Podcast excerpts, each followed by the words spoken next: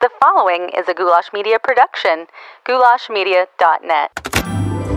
Remember a simpler time when it was okay to be weird, have fun, and think for yourself? Well, those days are over. The art of conversation itself is dead. Sacrificed on the altar of divide and conquer and disguised as political correctness and spared feelings. I believe that unity can only come from truth and that the only way to find truth is by exploring and embracing our valuable differences and having civil, open-minded, and uncomfortable discourse. Conspiracies, politics, religion, and all the taboo topics are really just praise you don't bring up around the Thanksgiving dinner table. We are here to literally change the world one uncomfortable conversation at a time. So if you're easily offended, put your big girl panties on and buckle up, Buttercup, because you chose to be here. I'm Dan Smots, you are the power, and this is The System is Down.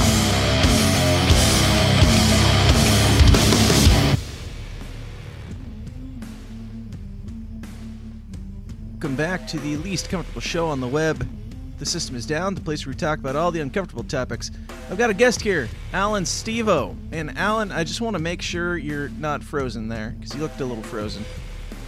You good? Okay, you're good. All right. Well, then we'll continue. Uh, welcome to the show. This is where we talk about all the uncomfortable topics, the taboo things. We do so in a civil, loving, and open minded manner just to explore the world and seek truth together and uh, obtain knowledge and grow the human species. But uh, we're going to get into my conversation with Allan here in just a moment. But before we do, I got to remind you guys about our sponsors, and the main one, of course, is you guys the members of the Downers Club, which you can sign up for at patreon.com forward slash the system is down.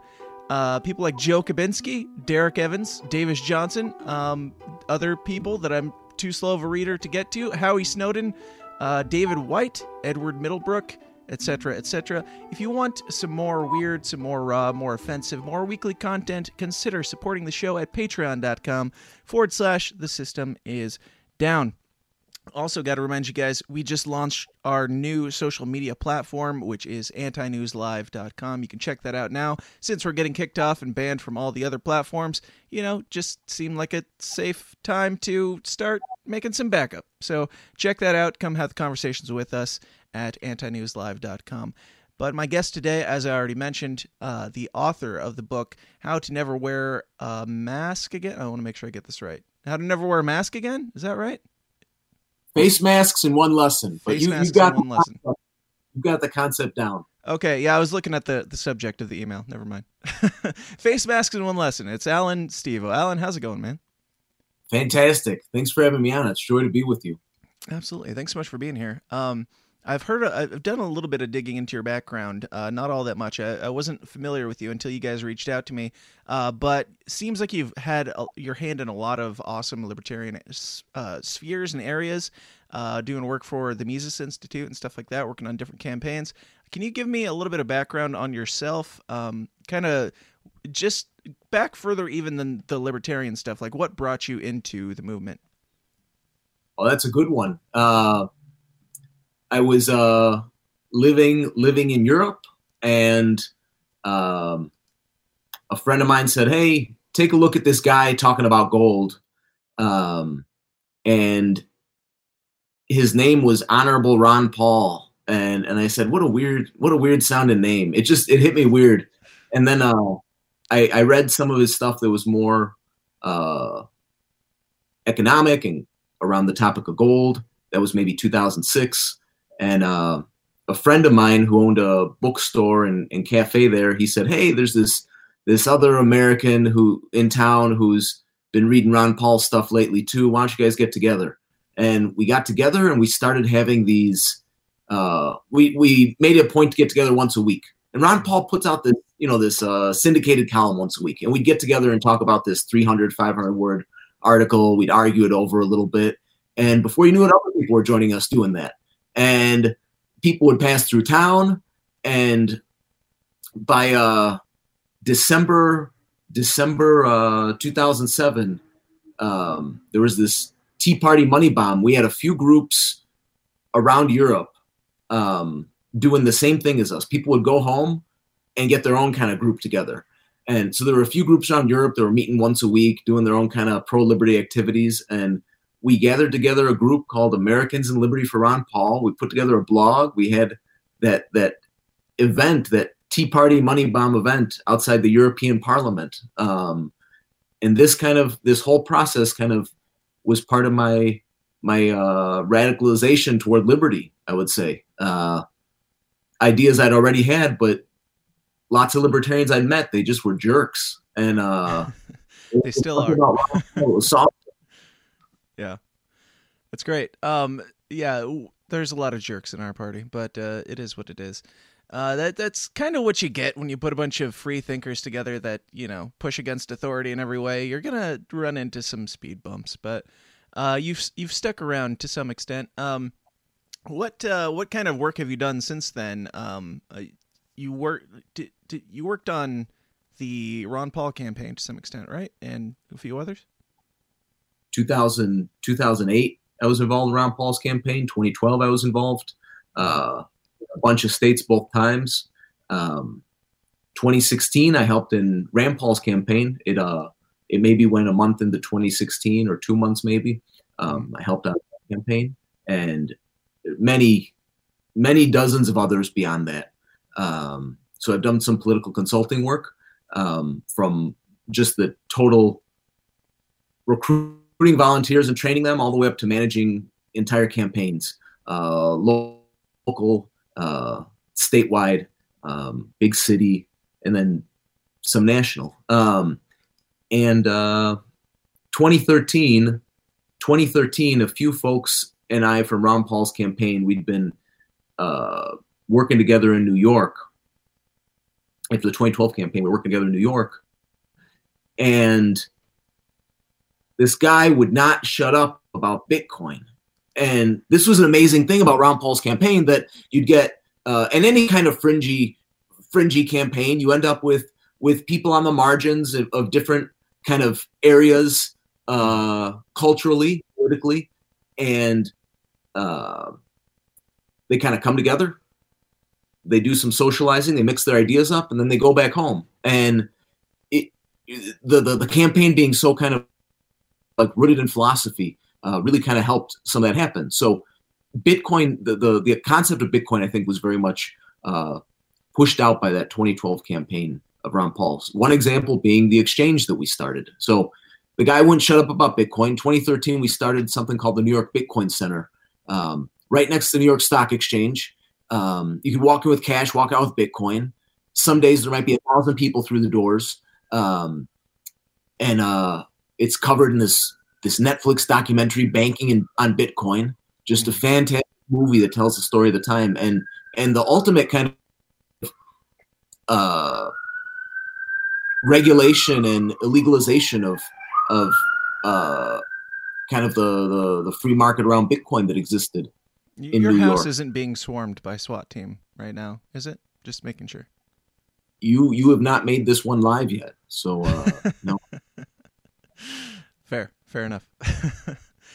um, yeah. So, what uh, what was it about like this topic in particular? Like, uh, obviously, it's something that we're all going through, and most of us, I would imagine, aren't really enjoying the whole the whole mask thing.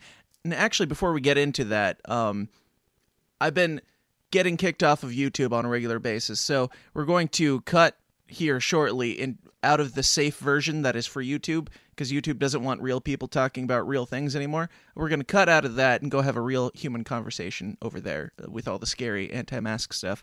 But um, can you give just a, a real short synopsis about some of the things that we're going to be talking about? Oh, totally. Um, so millions of Americans are totally exempt from wearing a mask. Um, I live in super hardcore lockdown land. Um, I never wear a mask. Um, I'm gonna want to ask your your viewers, you know, if they're wearing a mask and they don't believe in it, uh, what's their excuse? Why are they doing that? Uh, I want to present some techniques for how they can go maskless, um, and uh, reasons that they would want to do that, from the science down to the the principles of freedom around it. Sounds good.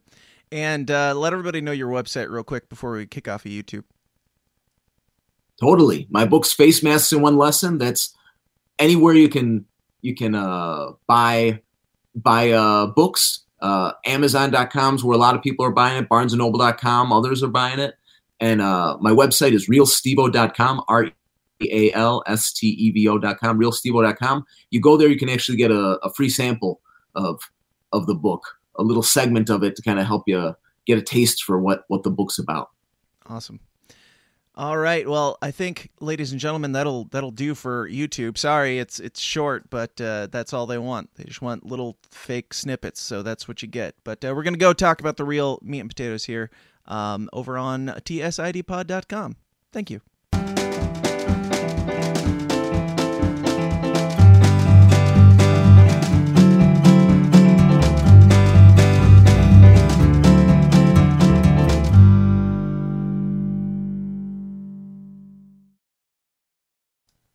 And welcome to the actual conversation with two humans talking about things that are too scary for YouTube. I just got another my my backup channel on YouTube just got a warning for talking for having the audacity to even think that there may have been a little bit of fraud in the election. And this is after getting strikes on my main channel for get for uh cyberbullying Jeffrey Epstein.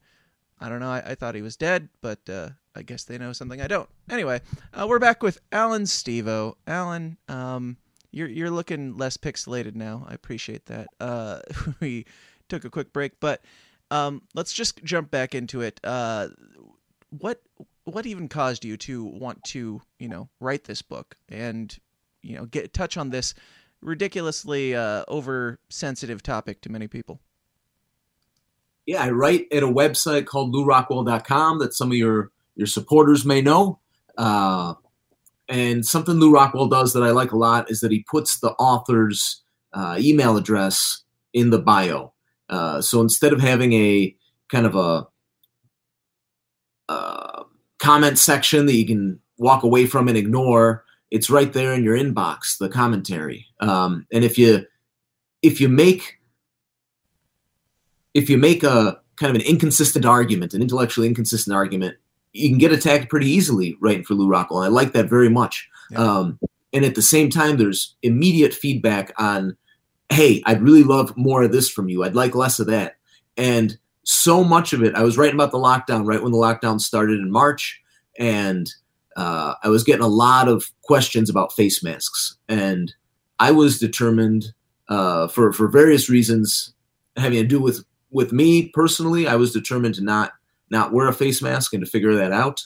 Um, and lots of other people reached out to me. So a conversation with about 500 people by email. Uh, this works for me. Does this work for you? Mm-hmm. Uh, this works for this guy in Texas. Have you tried something like that yet? That kind of conversation turned into a bunch of Lew Rockwell articles, and it turned into uh, this book this book. That's how that book came about from so many people uh, saying, "Hey, what do I do?" And a big thing was, I walk up to the compliance checkpoint, I start yelling at the guy, and then he doesn't let me in. What am I doing wrong? I kept hearing this over and over. So I kind of bring a different approach to it that gets you through without yelling and without too much strife. Sure.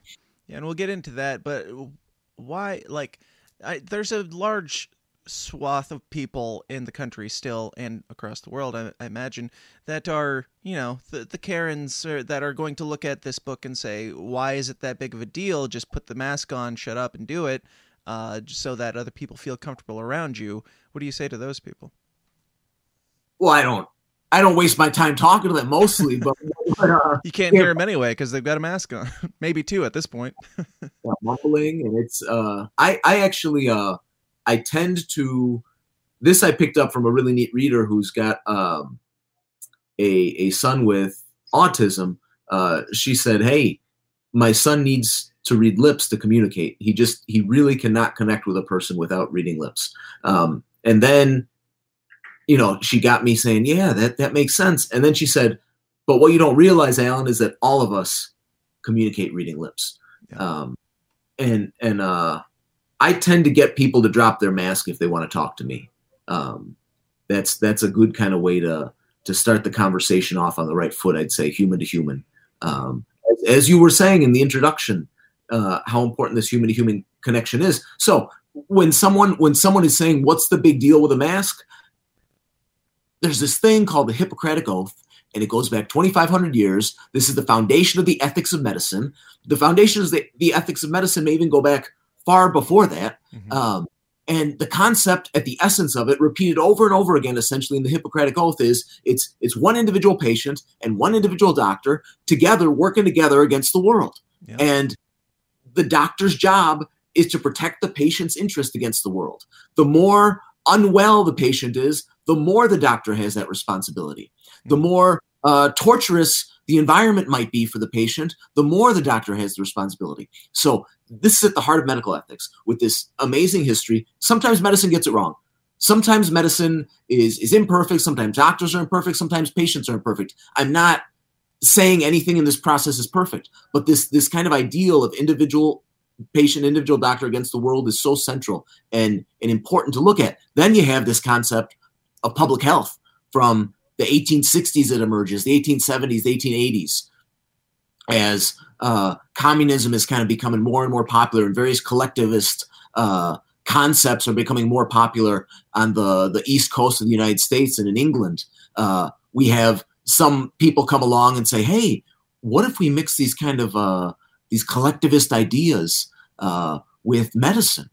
Um, and what you end up with is the opposite of medicine. You end up with uh, this kind of utilitarianism where uh, and public health is that. Public health is utilitarianism. They realized that name did not work. Um, so they changed their name as a profession to this lovely sounding public health because who doesn't like public and who does who doesn't like the public and who doesn't like health, right? Yep. But but it's the opposite of medicine. It is this if grandma is worth one util alive and two utils dead, then we know what has to happen to grandma. Right. And public health is so good at kind of uh, disguising that this is what is actually happening happening in the field of public health. This this kind of accounting is so central to public health, um, and it's this instead of grandma having all the say of what happens in her life with her medical care, just as any other individual decision is entirely up to her. Any any adult with agency, it's entirely up to that adult. Yeah. Just like that, we have instead public health saying, "Oh, we're going to have a plebiscite to decide how grandma's health care goes. Grandma will get her own vote." And 10,000 other people will get their own vote or 10 million people who knows? Mhm. this this is at the root of someone coming up and saying why don't you wear a mask? What's the big deal? Listen it's none of your business. It's none of your business to ever say what what my medical concerns should be. That that's for me. It's just another way of uh, outsiders figuring out how to interject themselves into our individual lives. And it, it needs to be stopped. I beg of your audience to never wear a mask again. I beg of them. Most of them you're not going to have to convince too strongly, but uh, you you make some good. You lay out how to do that, how to actually uh, navigate this. And I was when I saw the uh, the title of the book, I was expecting it to be just a straight uh, angry anarchist type view of like you know don't worry about other people, just walk in and do it. Not speaking for all uh, anarchists or libertarians or whatever, but uh, you take more of approach of like uh, three different methods of you know just stop, don't acknowledge the existence of the face mask, live life normally, which I, I tend to do that, and uh, people kind of live in this. Um, either you go with method one and you just do it and say fuck off, or you you just wear the mask. Those are the only two like you know options that have been presented to us for the most part in mainstream society but uh, you you take this other approach. You want to get into um, into you know step two and step three, or method Oh, two and three. Totally, totally. So I, I kind of, uh, Dan, what you described, um, this is, this is what I just think is the best. If you, if you can live life, just saying, "Hey, this face mask is weird." I'm not even gonna uh, entertain people who are who are pretending that these compliance checkpoints are valid. I'm just gonna I'm just gonna say, hey, I'm not wearing the mask and I'm walking right through. Whatever Stick you need- the old normal. I'm just gonna. Totally. It's up to you to change my mind. yeah. Totally. That's Yeah. that's my strong. I think that is the very best thing you can be doing in this situation. And face mask in one lesson is written for uh, this kind of third approach that I lay out. That's uh, for people who aren't comfortable doing that. Maybe they don't live in a place where they feel like they can do that. Um, and the only thing that they've been able to kind of figure out is yelling at the compliance checkpoint to try to get through. Um, so the second approach is to kind of uh, kind of follow follow what society is is uh, how society is trying to push you push you around a little and kind of comply a little more. Um, the third approach is what face mask in one lesson is, and that's to to have a look at the laws. Oh my goodness, I just called them laws. The brainwash is getting to me now. laws passed by legislative bodies. Yep. Uh, laws don't come from the executive branch. Jeez, Mhm. what's going on with me?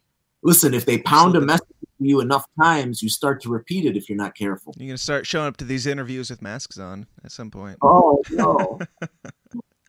um, have a look at your local order. There's more than three thousand counties in the United States. Um, they every county I've been able to find has their own face mask order, um, and somewhere in there there are going to be exemptions. Um, so I encourage you to just kind of have a look at that and figure out if perhaps you fit into some of those exemptions. Um, and then kind of a an approach that I, I recommend is to uh, have a kind of a human to human conversation with Yeah. someone who has the ability to say, yeah, you don't have to wear a face mask in the store or on this property or whatever whatever the situation may be. These these two approaches uh, are very very effective. Ninety five percent of the time, they do what you need need to get done. They get you through that uh, door with with very little strife. And face mask in one lesson.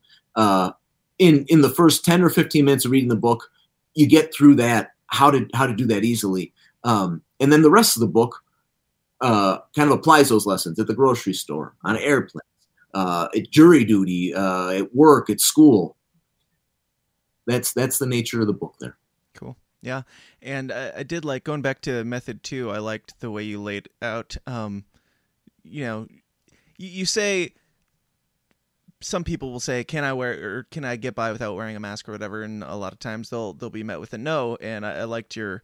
Uh, I'll just read a paragraph. I fully encourage you to to say to business owners, "I don't I don't want to wear the stupid face mask because it doesn't work." Um, now, taking that harder and more realistic approach, do you want to get into uh, some of the research that you've done on how the face, how you believe that the face mask doesn't work? Totally. Yeah. Um, and it's not it's not my research. This is this is research from I, I start face mask in one lesson with research from a CDC journal of epidemiology called Emerging Infectious Disease. Mhm. Um, and the the best study of 2020 on the topic came out at the most inconvenient moment for the narrative. The the narrative changed on April 3rd, 2020 from the CDC political hacks saying, "Hey, you don't need to wear the face mask to everyone needs to be masked immediately." Right. Um, so this change, a few weeks after that, in the May 2020 uh, of Emerging Infectious Disease, uh, there's a, a study from a team led by uh, Xiao X I A O. And for anyone passionate about this topic, I recommend this this reading. Um, her and her team, uh, they they look at 14 uh, randomized controlled trials that have a look at uh, face mask and other uh, interventions and say, uh, listen, COVID, COVID is going to be important. Um, how do we figure out what is superstition and what is important to be to be looking at and efficacious? Mhm. And uh, we need to ignore the superstition as much as we can, focus on what's efficacious. So Xiao's team says these face masks, no question they don't work. And they may not they may not be just neutral. And this is part of why so many people what so many people will say when you talk to them, you know, why are you wearing a mask? Well, it can't hurt. Right. Xiao says it can hurt. And Xiao cites World Health Organization guidance from 2009 saying, now, Dan, I want you to tell me if you've ever seen anyone follow this guidance that would be required for a mask to simply be neutral and not hurt. And I this this this guidance is so important that I I actually stick it on the cover of the book, um, describing describing uh, the the various things that need to be done. Mhm. Oh, it there's fit testing on there. Good, I forgot that was on there. Okay, Dan, for a mask to be neutral at least, you should never touch your nose or your mouth while wearing the mask. Um, you your hands should be sterile when you're putting the mask on. The mask should be sterile. A single use mask is single use only. Right. Uh, if the mask ever gets moist, it should be removed and uh, replaced with another. Once the mask has been removed, uh, it should be disposed of properly, not left around in the environment. So this is not even it's not even pretending Right. anything about what happens if you hang the mask from your rearview mirror. What happens if you stub, shove the mask in your pocket? What all these things you see people do. What happens if you don't wash the mask for six months? Right? None of Right. this doesn't even pretend that this is this is going to be efficacious. But there's nonetheless this moralism put on top of it that if you don't do this, you want grandma to die and you're you're selfish and you don't care about anyone else and this is just nonsense so the media the media thank you for being part of the media providing a different voice dan thank you so much for that.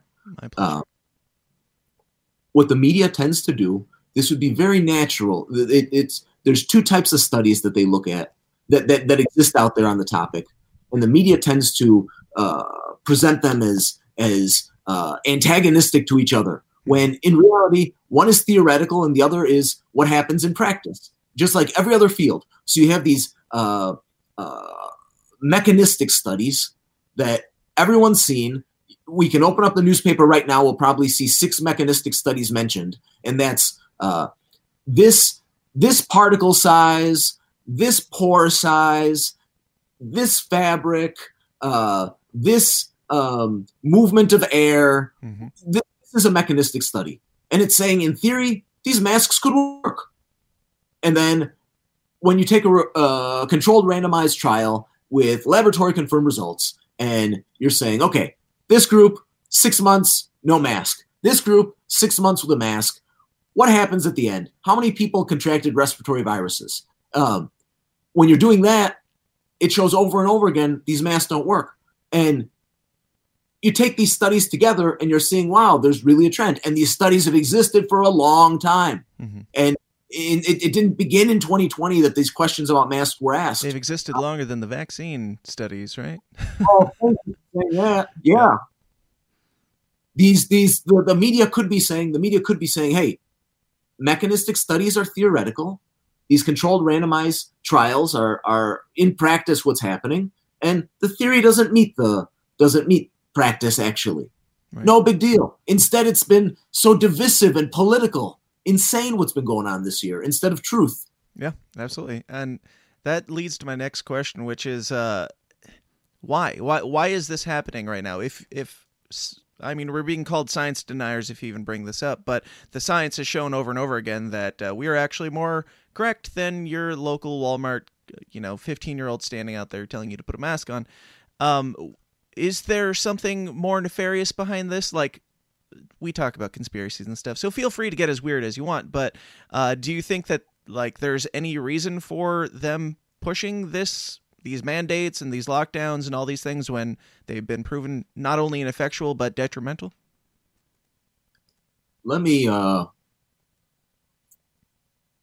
nothing nothing happens in politics for one reason uh in my experience and or very few things sometimes one person or one group can have so much control that things happen for one reason but but that's uncommon even people say about the the the wars in iraq that it's all about oil um and that's not i don't think that's a, a fair uh, statement because there are just so many special interest groups that say, "Hey, this helps me out in that way," and "Hey, this I, I can be neutral about it. I won't fight against your your uh, war in Iraq." Right? There's so many kind of things that come together, and one one aspect of the face mask, one aspect of the lockdowns, one aspect of the vaccines that that shouldn't be called vaccines. One uh, the COVID therapies, I guess I could call them.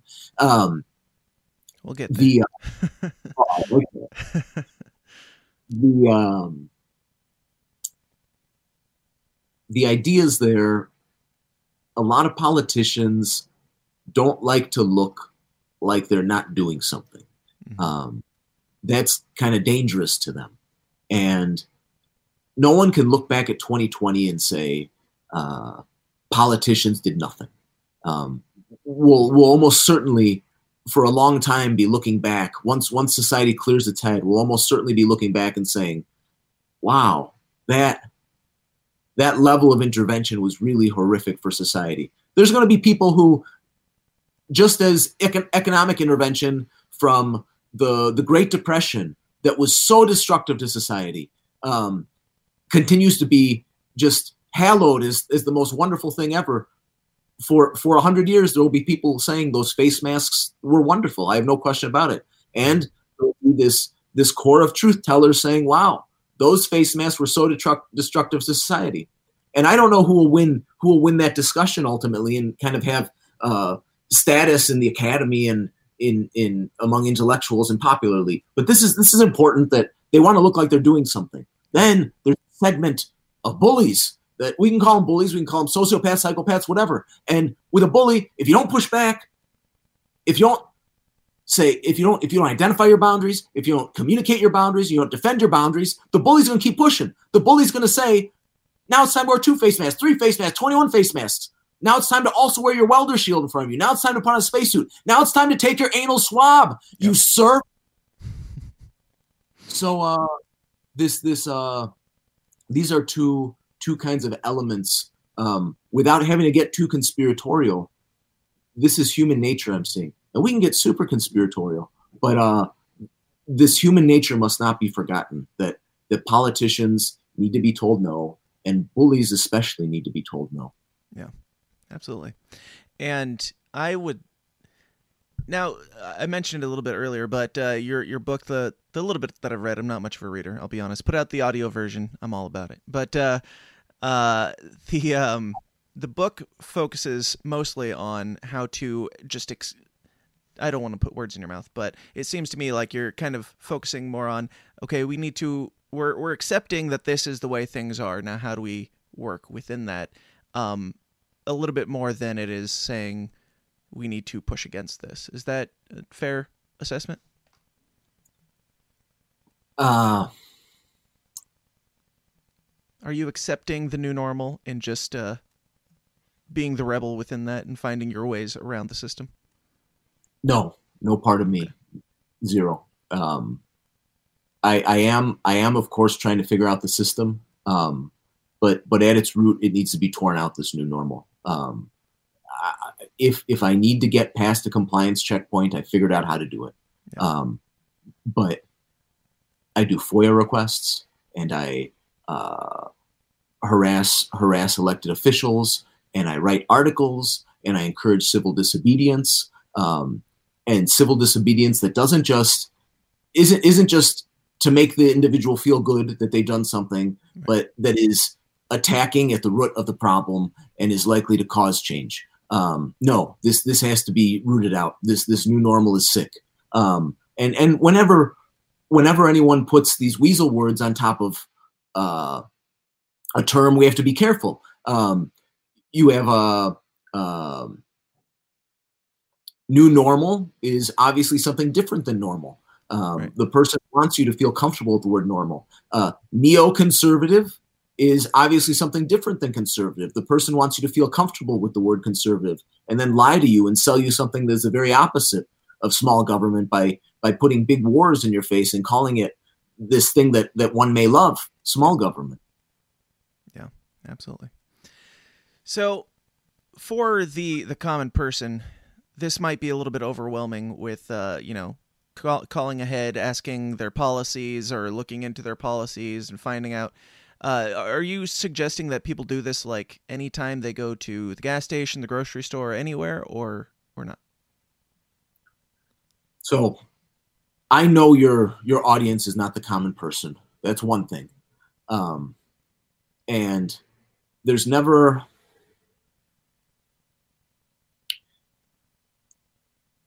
there's always been this group in society uh, that that does things that sabotage themselves, uh, that that believe the craziest ideas, um, and uh, it, they've always existed. Um, and and today we we might call them liberals, we might call them progressives, um, and at this moment of such supreme brainwashing, they're they're a little bit amped up and uh, having a hard time individually getting by with things, and I, I have great empathy for for what's going on in that situation.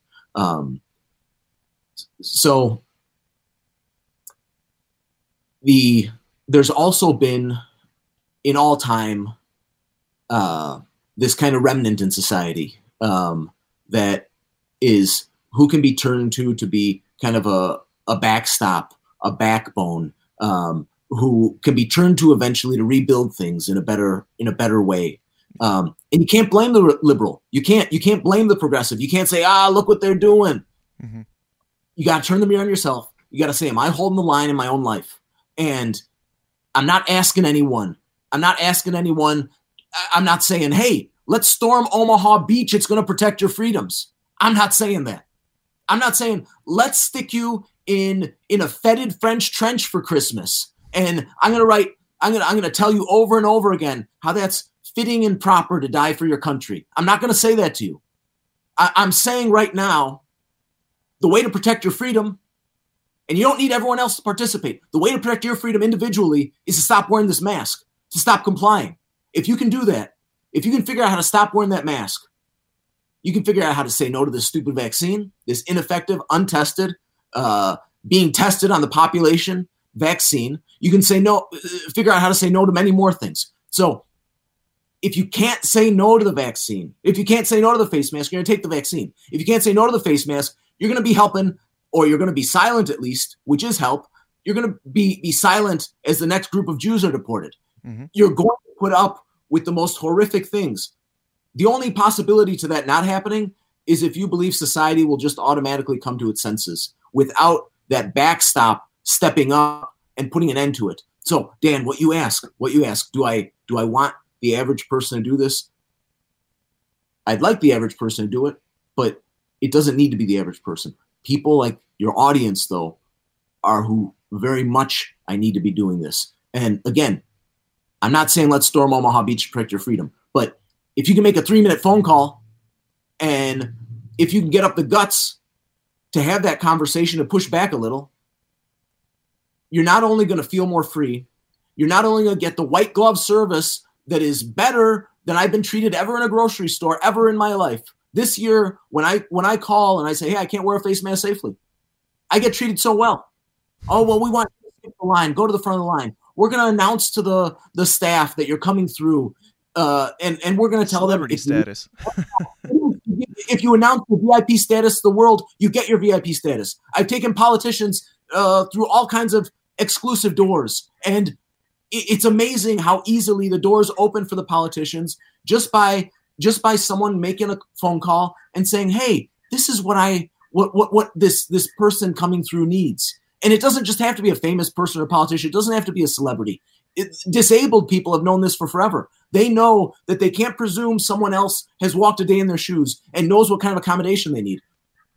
All they have to do, disabled people have known this for a long time. All they have to do is to say, hey, I need this. I don't want to tell you exactly why I need it. That's my personal business, whatever problems I have in life. But I need you to do this for me. They don't have to cite the ADA usually. They don't have to talk about HIPAA usually. They say, I need this. I got a condition that stops me from doing this and that. What can you do for me? Mhm. And there's all these things written into law that make that easier, or maybe they make it harder, depending on the perspective you take on it. But all I need your audience to do is to commit to not wearing that mask again. And they can very easily do it by picking up that phone, saying, Do you want to have do you want to have a sample phone call, Dan? A sample Sure. back and forth? Absolutely. Will you play the role of the manager? I will. Hello, antinewslive.com. How can I help you? Hey, uh, my name's Allan. Uh, I- was thinking about coming by today. Hi, Uh, Allan. I Thanks for calling. Hey, thanks. thanks. Um, I see you guys have a, a face mask order, um, and that poses a problem for me because I'm unable to wear a face mask safely. Um, what what can you do for me? Fuck your safety, Allan. Oh man, that sounds like you're getting upset about that. um, do you guys have an exemption in your policy for for someone who's unable to wear their face mask properly? I don't know. I I just started. I'm just not Okay. a very jovial person. Uh, let me get the manager. Oh, thank you, thank you so much. Hi, I'm a more reasonable person. Hi that there. guy's fired. Oh, thank you. Um, my uh, my name's Allan. What's your name? My name's Dan. Hey, Dan. Um, I uh, notice you guys have a face mask policy, uh, and I'm unable to wear a face mask safely. I was thinking about coming by at 2 p.m. Uh, what can you do for me? I can sneak you in the back and give you some scraps. Send you on your way. Okay. Um, I, I've never worked retail uh, in a manager position, so I might not be playing this role right. Sorry. no, you're good. that doesn't that doesn't work for me very well. Um, what else could you do for me? I can get the red carpet and just roll it out for you. Bring you on in uh, after hours tonight. After hours. Okay, and this, this might be a time where, um, you know, someone in your audience, if that fits what they're doing, Mhm. um, that might be a perfect time for them to say, "Okay, that's perfect. What time?" Right? If that's what you want, if that works for you. If it doesn't work for you, keep coming. Well, that that doesn't work for me. I I uh, have a tight schedule, and I just want to be able to come in just like any other customer is able to. Right. What else could you do for me? Yeah, I see what you're saying, and I, I like it. I, I, while I agree with you 100%, it's just I have concern about anybody implementing such things because I know, like, and you know, as as a tech guy, uh, just getting somebody to click on a link is near to impossible. Uh, let alone making a phone call and being nice about it. but um, did you have more hope? Obviously. Oh. I have evidence. I know thousands of people have used this technique. Um, so I, I, without question, I know it works. Um, and uh, you know, I, I don't need to convince anyone who believes in this face mask. Um, but for those who who recognize the silliness of what's going on and control, you know, I don't I don't need to pitch. Sometimes conspiracy theories are dangerous when they prevent individual uh, action. And sometimes um, focusing on political action can be dangerous when they prevent individual action. Yeah. They can they can really kind of undermine the the value of individual ability.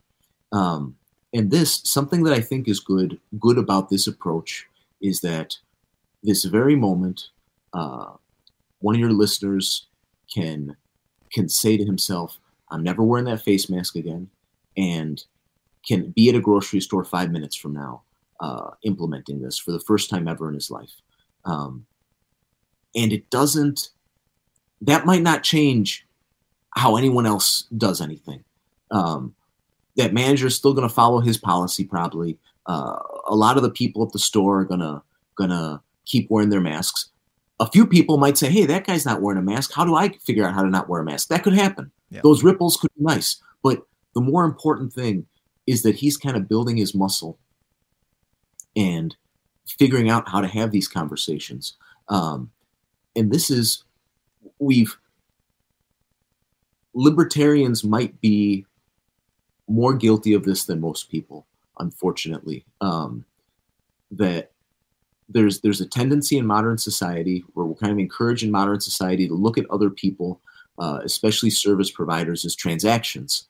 Um, you know, the the the grocery store clerk does a service for me. There's a transaction. That's it. The mechanic, the plumber, um, the person on the phone. These are these are transactions. Um, sometimes we even look at them as commodities. Um, and you know, we we treat we make the mistake of treating them as as interchangeable and saying saying uh, this this this human here should be functioning just like an ATM machine. Uh, I do this input, I should get the expected output, or they should be functioning just like a gumball machine. I do this input, I get the expected output. But humans don't work that way. Humans have have foibles and and negatives and beautiful positives. And if if we can just kind of get away from that transaction thinking and remind ourselves, hey, I can go up to this human anytime I want, and this person's actually a service provider. There's a pretty good chance that if I tell them what I want out of an exchange, that they're going to try to figure out how to give it to me. Right. If, if we can just have that human to human conversation, it, it goes so far and it opens up so many more doors. Absolutely. And yeah, focusing on the I guess focusing on like what the future looks like if we all just comply is is important to me. Like we're like we said at the beginning, like we're not just talking about oh I don't I it's a little bit uncomfortable when I wear a mask. Like uh, we're talking about the entire society and dehumanizing our entire population, in my opinion. But uh, that, uh, I mean, another of the, you know, main things that that leads to is this vaccine scare that we're in now, and you touched on that a little bit. Um, wh- what can you tell me about this vaccine and how it's going compared to a normal vaccine, or you know how we normally address these things? Yeah, we've we've thrown a lot of rules out the window here. Um, thankfully, there's not much of a push yet on continuing this vaccine experiment on children. Um, but but Fauci did did just come out one day ago saying that uh, children are going to have to be vaccinated, um, kind of pushing it pushing it in that direction. Um, in in tech, in tech, um, a lot of product is uh, is tested. Um, oh, geez, I can't in process. It's tested in process. Mm-hmm. Um, it's tested in a real world environment, not in a sandbox. Um, sometimes you just end up having to do that, and uh, that's what's happening with this vaccine, particularly. Um, only it's not being said that that's taking place. Um, it's it's being called safe and effective. Um. No, no pharmaceutical company is claiming uh, effectiveness in stopping the spread. That's that's just not pharma. Uh, uh, Pfizer, neither Pfizer nor Moderna are making that claim. The FDA is not making that claim. Um, it it's they're not even got a- like it's No. effective in stopping a spread. It seems like that should be to me that would be my first priority in this vaccine. But what do I know? that uh that's traditionally what a vaccine does. There's the concept of herd immunity built into it. Um, something i'm writing a piece on right now uh, this is just the shadiest thing. Um, merriam-webster dictionary um, january 18th uh, if you find the archive.org uh, entry for vaccine uh, speaks of what we traditionally know a vaccine to be um, some kind of uh, live or, or attenuated uh, organism injected into a person to provide provide immunity.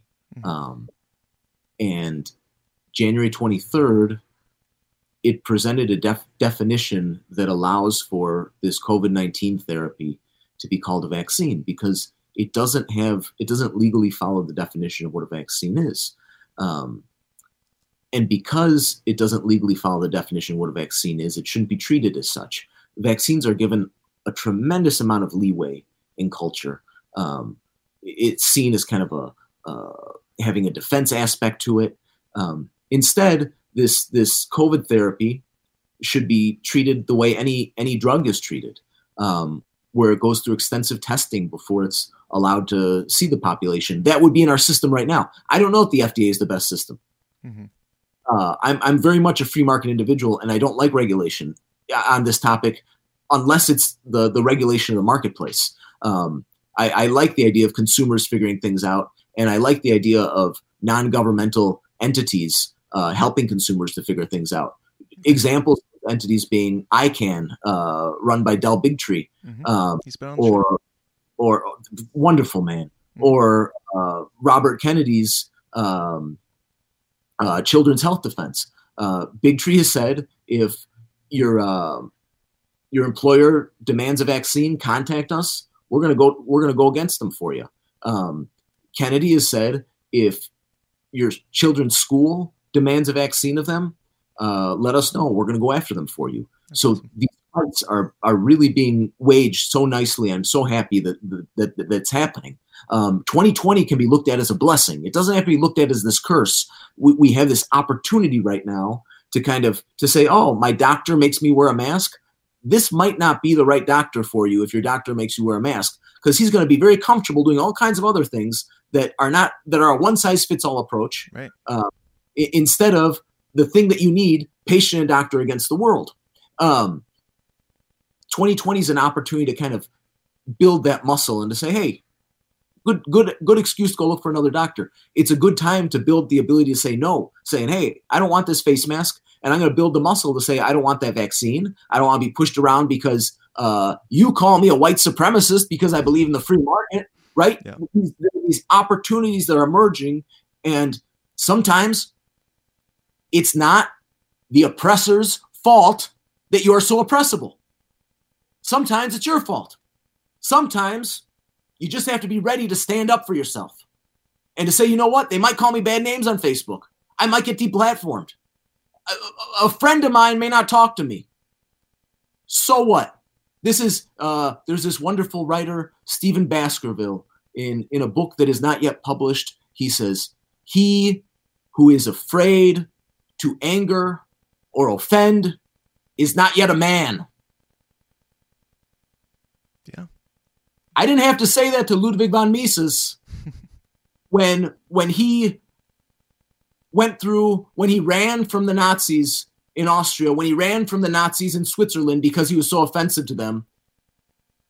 When he came to the United States and got treated like garbage by the mainstream in so many ways. Did that did that silence him as he was a an elderly man rebuilding his life, barely able to speak English? Um, did that silence him? Did he start to kowtow? No. He he doubled down and he continued to quote Virgil and he said, Do not give in to evil, but proceed ever more boldly against it. I didn't have to tell Mises that he who is afraid to anger or offend is not yet a man. He didn't have to be told that. I need to be told that, honestly. Maybe some of your listeners need to be told that. Maybe they don't. I don't know. I don't know them personally. They but this is not this is not a moment to be timid. There's no reason to be timid. Who cares if they say bad things? Who cares if Karen gets in your face and says, "Why aren't you wearing a face mask?" Right. You know what? Who cares if you get fired? Right.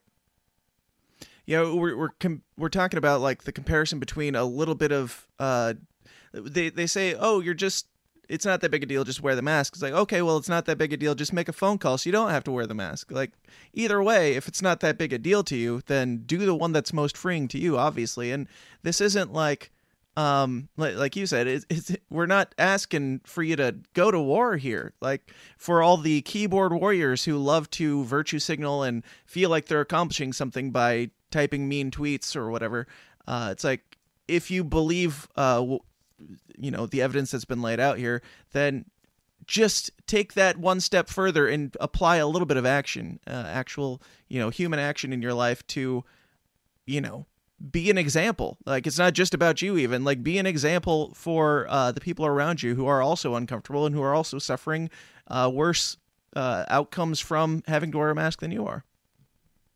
There's this tendency among uh, heterodox thinkers, uh, among contrarians, among libertarians, among anarchists, among uh, you know small government conservatives might have these same tendencies, uh, and it's the idea. And any kind of kind of individualist person tends to be comfortable saying, "I'm on my own," and that's okay.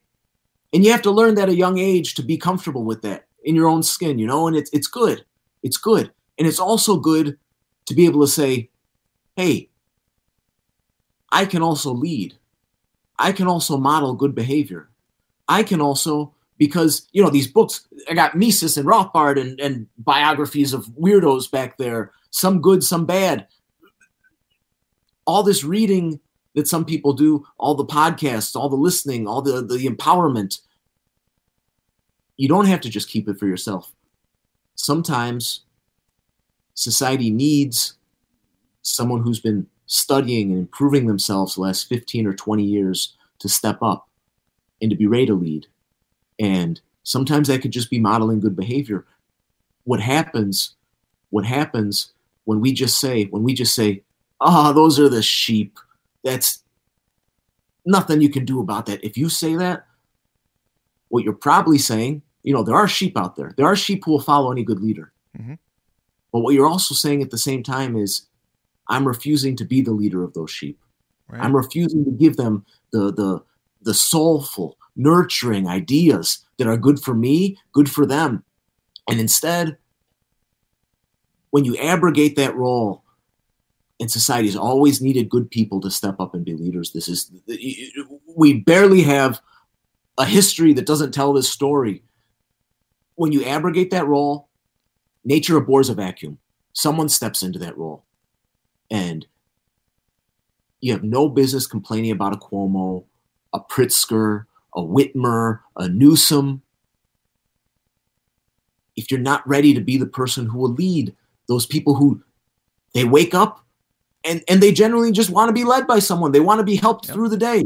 They don't want to reinvent the wheel every single day, the, the way some of us might really love reinventing the wheel, right? And it, it might be the most inefficient thing that we do to reinvent the wheel all the time. But just because they like to follow someone else doesn't mean that they're bad.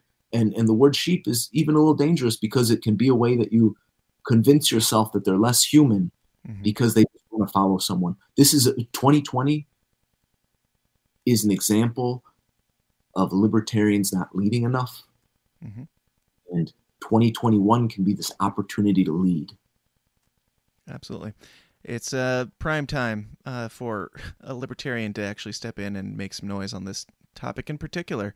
Um, and we're, we're pushing about an hour. Uh, do you have any final thoughts? And are you still good to jump over to bonus after this? You good for that? Sure. Okay. Uh, yeah, go ahead and give your final thoughts to the layperson. Um, I, I personally struggle with the, the sheep thing, is another point that I wanted to make. I, I struggle with the not just writing people off. I, I talk about it on the show all the time. Like we need to be embracing people. We need to meet them where they're at and see the problems that they're dealing with and help address those. But at the same time, especially in like this mask thing, where it's like I live in a small town of 3,500. I walk into Walmart, every single person has a mask on. It's hard to not get into uh, you fucking cheap mentality, but uh, we do what we can. What are your your final thoughts on uh, on this? What would you leave the people with? You know there's a lot of scared people out there um, and they're looking for someone in their immediate environment to show a little bit of courage um, and you can be that person showing that courage and it might not be the easiest thing um, but there's people watching you there's children watching you. If you have children this is there was a time where where uh, people did the right thing for their children and uh, we somehow live in a moment right now where people use their children as an excuse. They say they say I will not do the right thing because I have children. This is a a total anomaly. Um, I wrote face masks in one lesson uh, for for people who want to figure out how to get by the compliance checkpoint to do it reliably every time, and it's about face masks, but it is about this interview. This is the nature of face masks in one lesson. It's the, the, the face mask is a symbol the face mask is an opportunity. The face mask is a stepping stone. Face mask in one lesson is about being a, a, a more courageous person. Um, and and anyone anyone living in 2020 can gain a lot of value out of face masks in one lesson. Anyone living in 2021 can can gain a lot of encouragement from it. Um, the book the book costs about twenty dollars. Um, everything's nicely organized in there. It's got cool footnotes and index, and it's easy to read.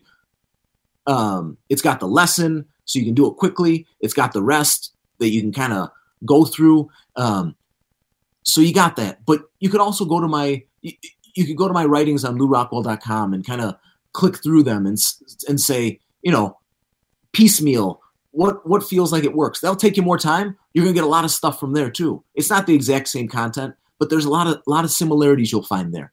Um, but most of all, most of all, I just want you to vow. I'd like you to vow today. I'd like you to vow right now to never wear a face mask again. Because you deserve better, man. Yeah. I uh I, I would love to. I, I I take my vows seriously is the only reason why I can't flippantly say yes, but uh, I do work in some certain sit- situations with like foster care children where I don't really have that much of a ability to say no in those situations. But as far as the going to the store and stuff like that, I'm already ignoring it 90% of the time. So And Dan, that wasn't meant to put you on the spot. Sure. That was uh meant to be a, a request to the listener. Mhm. Um not not as much as to put you on the spot. I intend to do that right now. Uh, everyone's got their own um, and and uh, this is such only you know only you know if you're if you're pushing that boundary every chance you can. Mhm. Um, and and I, I very strongly encourage everyone out there to push that boundary as much as they can because there will be and I want them this is something selfish. It's nice to be good to the world. It's cool to be good to the world. There's this guy Martin Niemöller. He wrote this. I don't know how to say his name properly in German. He wrote this. First, they came for the socialists uh, poem. He went all over after World War II, kind of apologizing, reading that poem. But what what we can get out of this poem is that that forming boundaries around other people and saying i'm going to stick up for that dude right now makes it easier for you to protect yourself one day to keep the boundaries far away from you um, this uh, this nemolarian buffer around yourself it can be selfish you can do the right thing out of selfishness and it can still be okay Amen. Well, Allan, it's been an absolute blast. I love everything that you're talking about, man. I really applaud you for it and the work that you're doing. Uh, tell everybody where they can find your book again and your writings and everything that you got going on, man. yeah, I uh, wrote Face Mask in One Lesson, came out in November, uh, became an Amazon bestseller for its category in the first week, I'm very happy to say. Um, you can find that on Amazon, Barnes & Noble, uh, basically anywhere in print and in, in um, uh, digital format. Anywhere you, you buy books, you're going to find it. Uh, there's some audio versions out there as well. Um, Face Masks in One Lesson. Then I have uh, realstevo.com. You can sign up there for for uh, kind of a free sample of face masks in one lesson and uh, then i write i write many many places um, Lou Rou- Ru- lewrockwell.com is my favorite place to be writing on this topic right now Awesome. Allan, thanks so much for being here, man. Uh, to the listeners, if you're not in the Downers Club, go join it down now at patreon.com forward slash the system is down, where you'll get the extended bonus. I think we'll talk about some blockchain, some crypto, some GameStop stocks, and stuff like that. But uh, check that out at patreon.com forward slash, I forgot the name of my own show. The system is down. Check it out there. Um, until next time, peace out, and uh, we'll talk to you then. Dun. Hey guys, thanks for watching. Be sure to like and subscribe on your way out and help us change the world one uncomfortable conversation at a time. And if you like what you hear and you want to hear more, go join the Downers Club at patreon.com forward slash the system is down for bonus episodes of the show every single week. Until next time, please continue to question everything, stay uncomfortable, and I'll talk to you then. Thanks.